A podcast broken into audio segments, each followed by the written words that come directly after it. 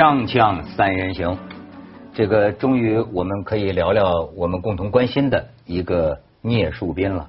很多观众啊，在这个微博里一直跟我讲，就说：“哎，你应该谈一谈，因为当年呢，呃，十年前的时候，我们这个文涛拍案，呃，做过这这些年呢，其实做过好几次这个聂树斌的案子，所以他们说现在终于有结果了。你是什么感觉？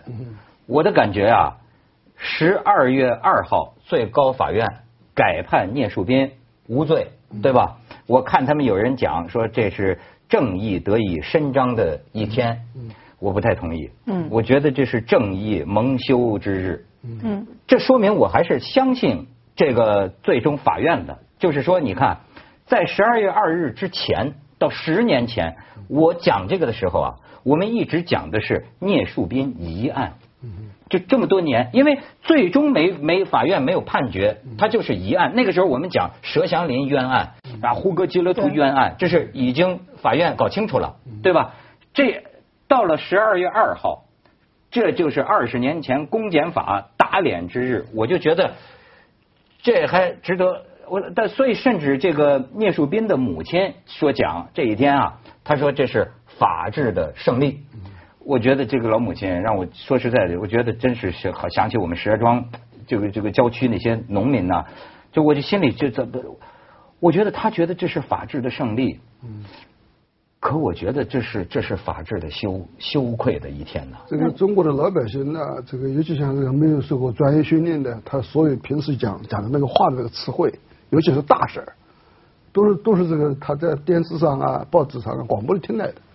他并不知道那个含义是什么，因为我天天听天天讲了，他也就这么说了。那对我们这种稍微对法呀、对社会问题比较重视的这些这些受过高等教育的人呢，就知道这些措辞很严很严格的。哎，什么叫迟来的正义？是。什么叫被侮辱的正义？什么被蒙蒙被蒙盖了的正义？是吧？是。哎，还有迟来的赔偿，迟来的道歉，是不是？可是我觉得他那样说呢，我如果从另外一个角度去理解啊，我觉得是一种自我保护。你说这个时候他能说什么呢？他换一种说法，他像你一样说，这个是正义被被羞辱了，法律被羞辱了。可是问题这件事情其实还没有最终最终完呢。那时候阻挠他翻案的那些人还有有些人还在啊。你能真的就是说，你这时候说那样的话，我觉得对他妈妈来说，他需要有一点点的这个自我保护啊。所以。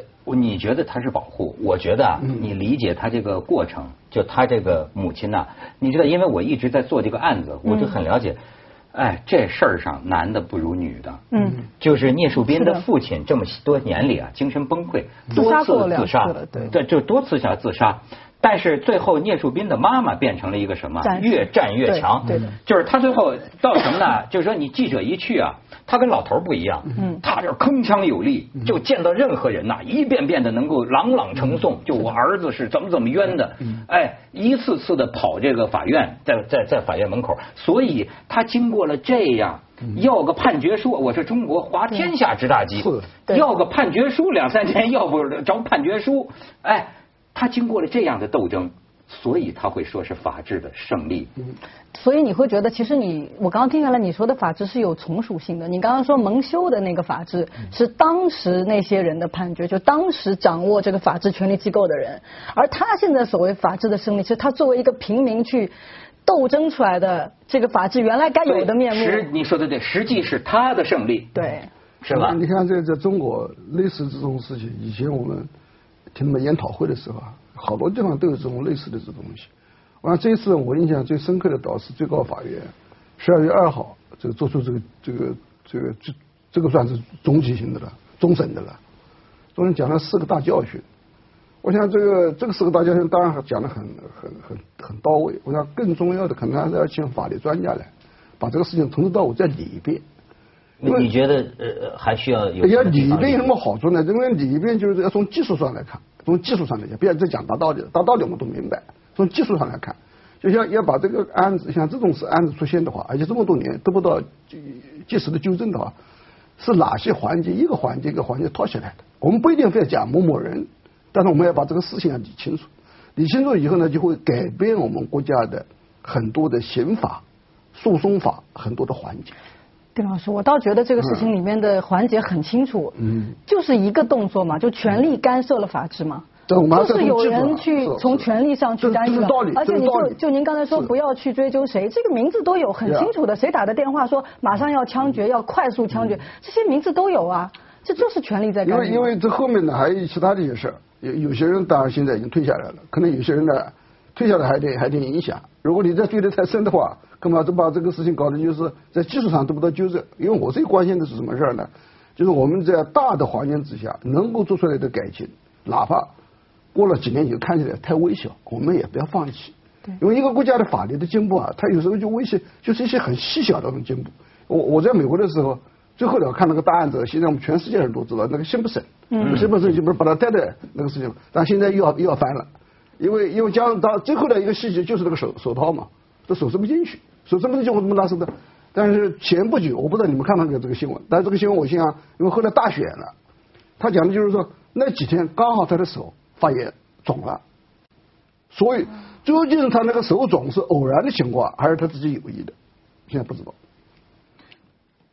就说每一个技术性的细节，最后呢，在判这个大案的时候，一定要留下一个给后面的判案的人或律师或严肃的媒体都了解的那个所谓的环环扣。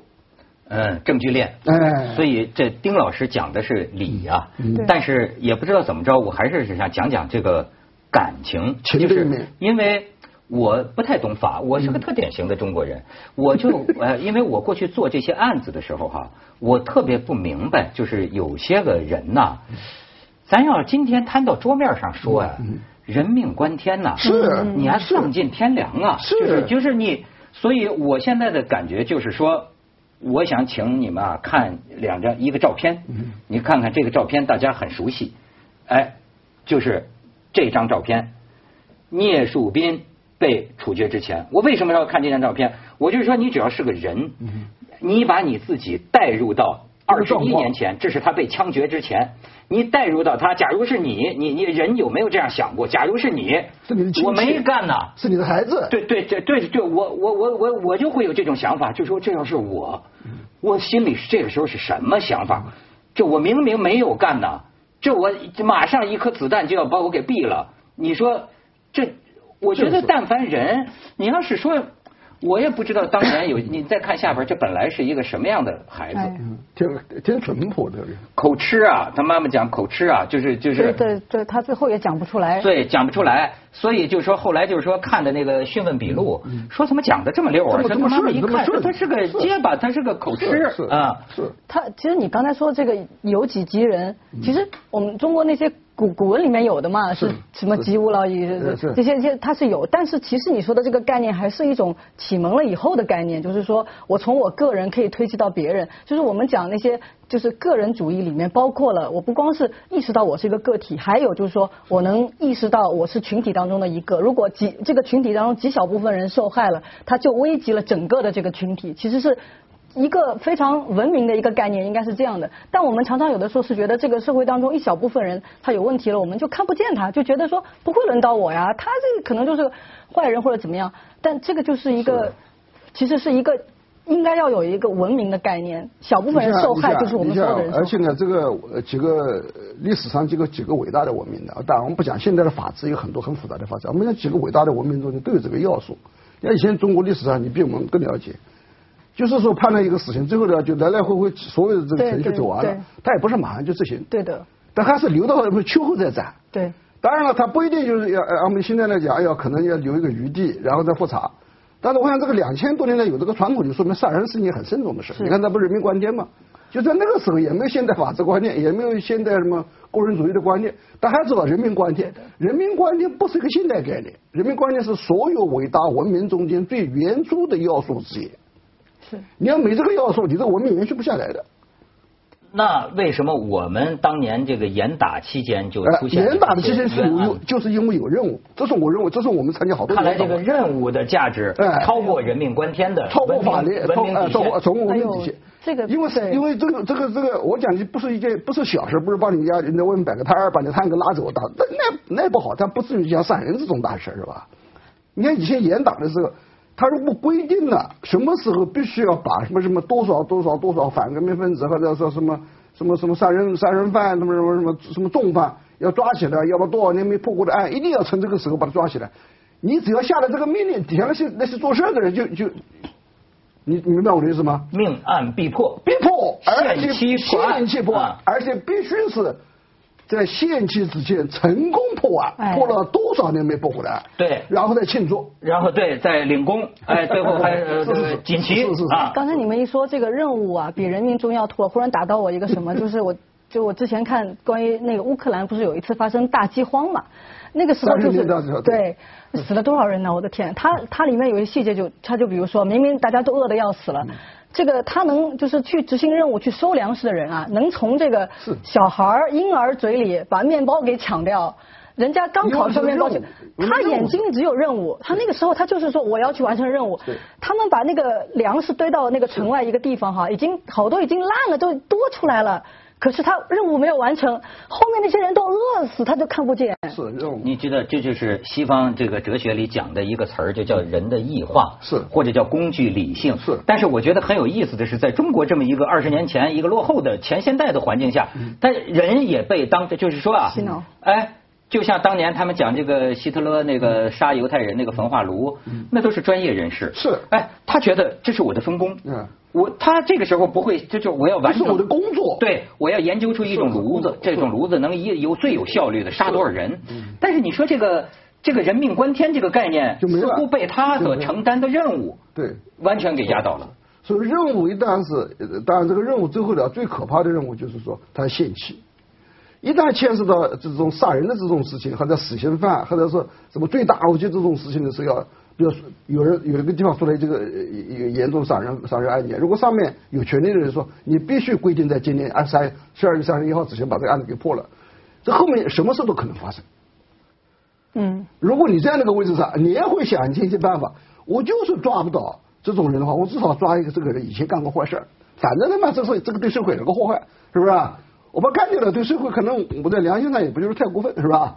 要抓个完全没有犯罪记录的人，也许他觉得过分。但是抓一个以前比如以前强奸呐、犯罪啊、对贩毒啊，都他妈都够不上死刑，老子这次把他干掉算了。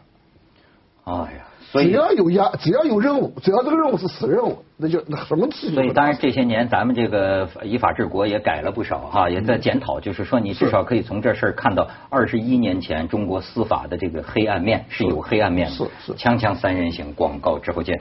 哎，咱们再看看这个聂树斌的母亲啊，这这一家人，呃，你瞧瞧，这个就是是几次企图自杀的父亲，这是当然得到结果之后就是哭啊，就是老百姓啊，你看你你看看下面，嗯，你看这父亲哎呦，哎呦，我觉得这个中国法治应该永远记住这一幕。嗯。然后你再看看，这就是是他的母亲啊，聂树斌的这个呃，再看，你看这是十二月三号，就最高法院改判聂树斌无罪，他们去给孩子上坟。哦，那这都是记者吧？对村民。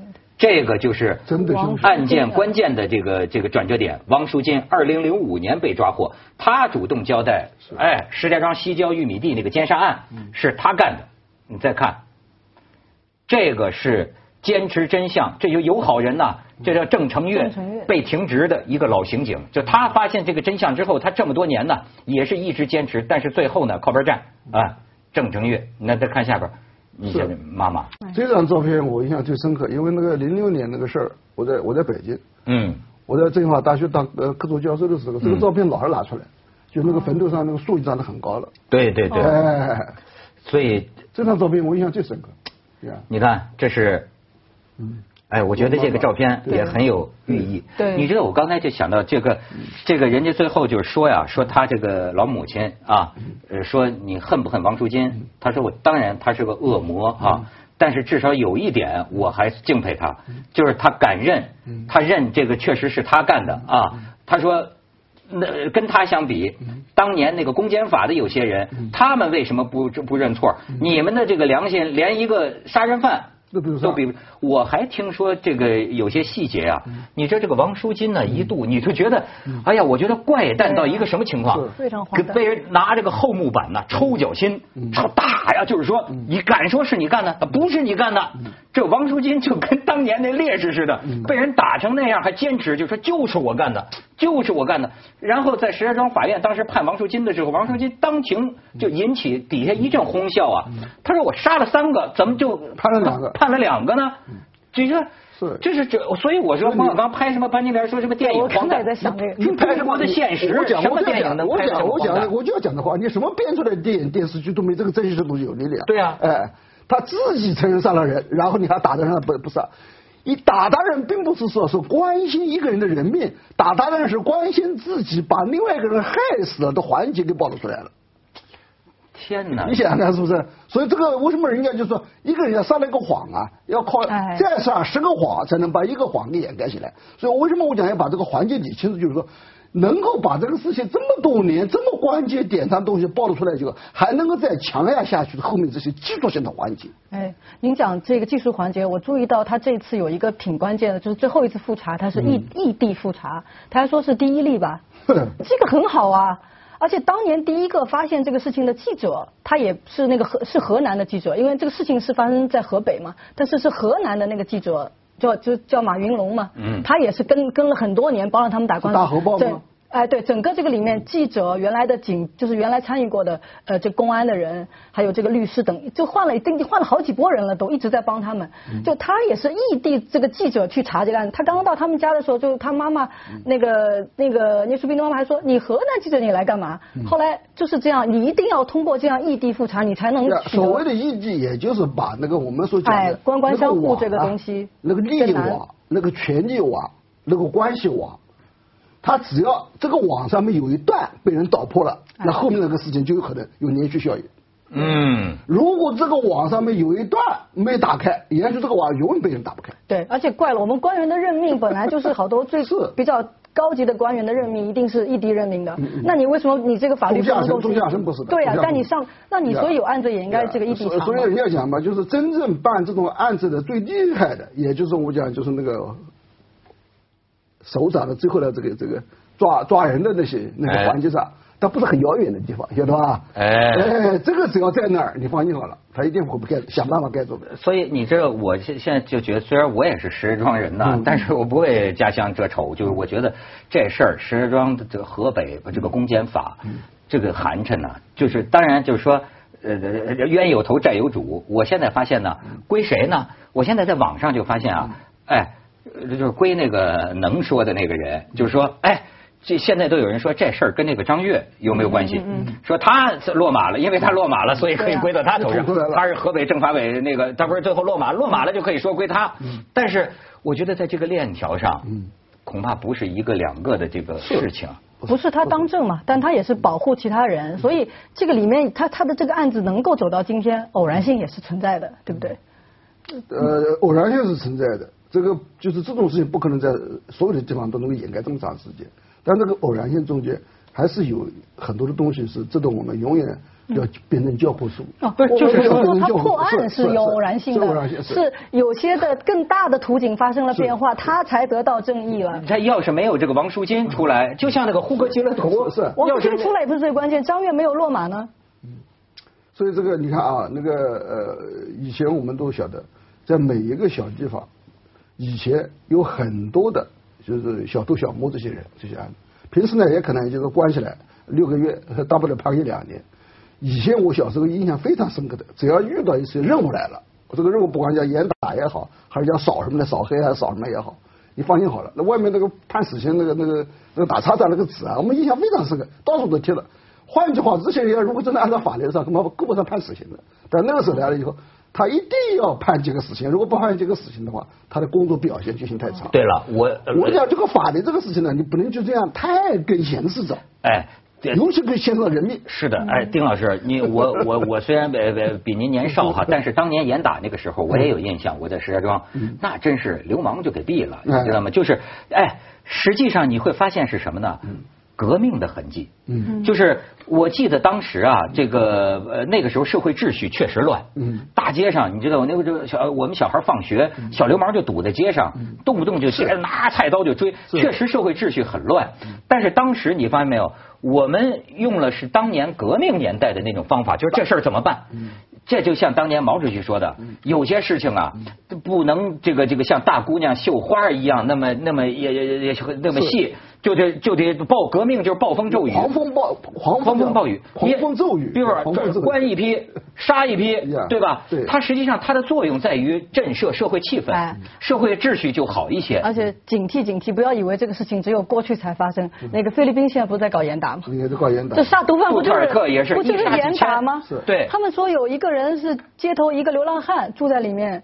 被人给打死了，就说他是毒贩，他是个流浪汉，那个饭都没得吃。但是你比如说，他杀这么一批啊，呃，比如菲律宾，他是不是确实能震慑这些一时之间没人敢贩毒了？有啊有啊。这个这这个效果啊，一般来讲，被那个贩毒的受害的普通老百姓只看到这个事情的一面，就是一段时间里面确实就是那个非常嚣张的贩毒贩这些东西，确实能够被压抑啊。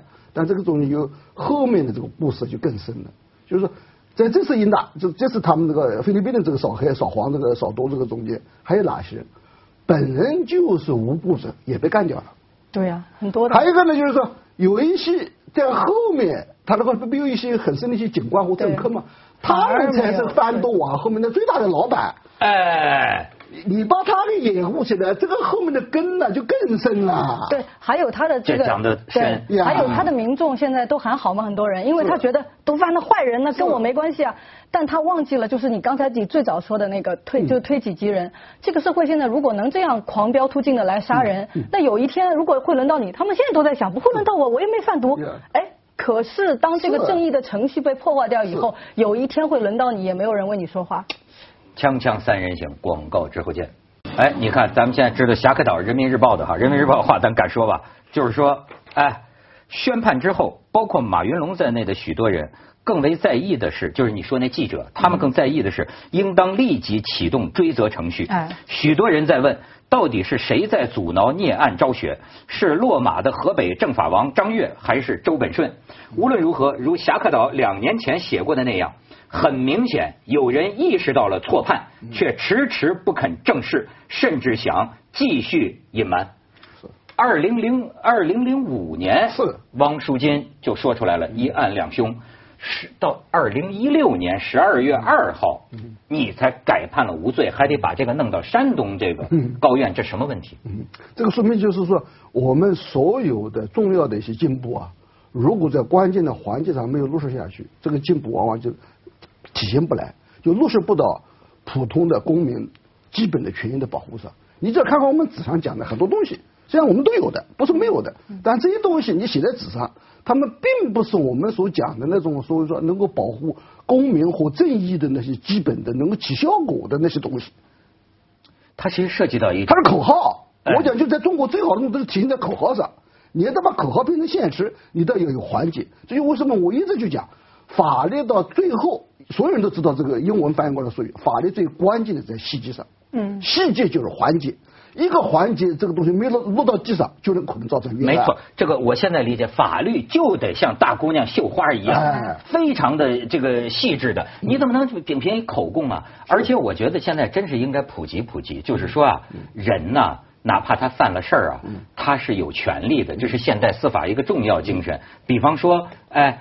你为什么变成刑讯逼供了？嗯，因为咱们曾经有一个年代，呃，只靠口供。嗯，你比如我，至少我理解西方的思想司法精神是保护沉默权的。嗯，就是你甚至营里那种，哎，我没有义务，就是没有人不被告没有义务自证其罪。嗯，反而是你控告他的人，你要找出证据证明他有罪，你不能让他自证其罪，而且什么就是说啊。他他他不说不行啊！这你坦白从打抗拒从严，打人了就打人，你最后就打了嘛？你找不到证据，你就打嘛？啊！你像这个我们中国的老百姓一些口语上啊，现在不是老百姓口语，我们日常日常生活中经常听到的，比如交警或者有有个什么执法的人员，或者是你在开个小饭馆，有人来找你麻烦了，你我我们罚我款呢？为什么关我门呢？为什么拿我东西走？你心里有数，你干的事你还不知道吗？哎，哎，他认为你只要这句话，所有的证据他都掌握了，要你心里有数。那意思说我怎么对付你是你的事儿，不是我的事儿。对。还有，我想说一个，这个文明的进步是很脆弱的，它即使进化到某个地步，时常会退化。你像在美国，它算是这个司法文明，跑到那个伊拉克去打去打那些那个囚犯的时候，他怎么样？是不什么都来吗？那时候他看他们就不是人了。他之所以他之所以要在海外设几个黑黑的这个监牢，就是知道如果他在美国本土上干这个事儿的话要给一个记者报道以后这个事儿就不得了了。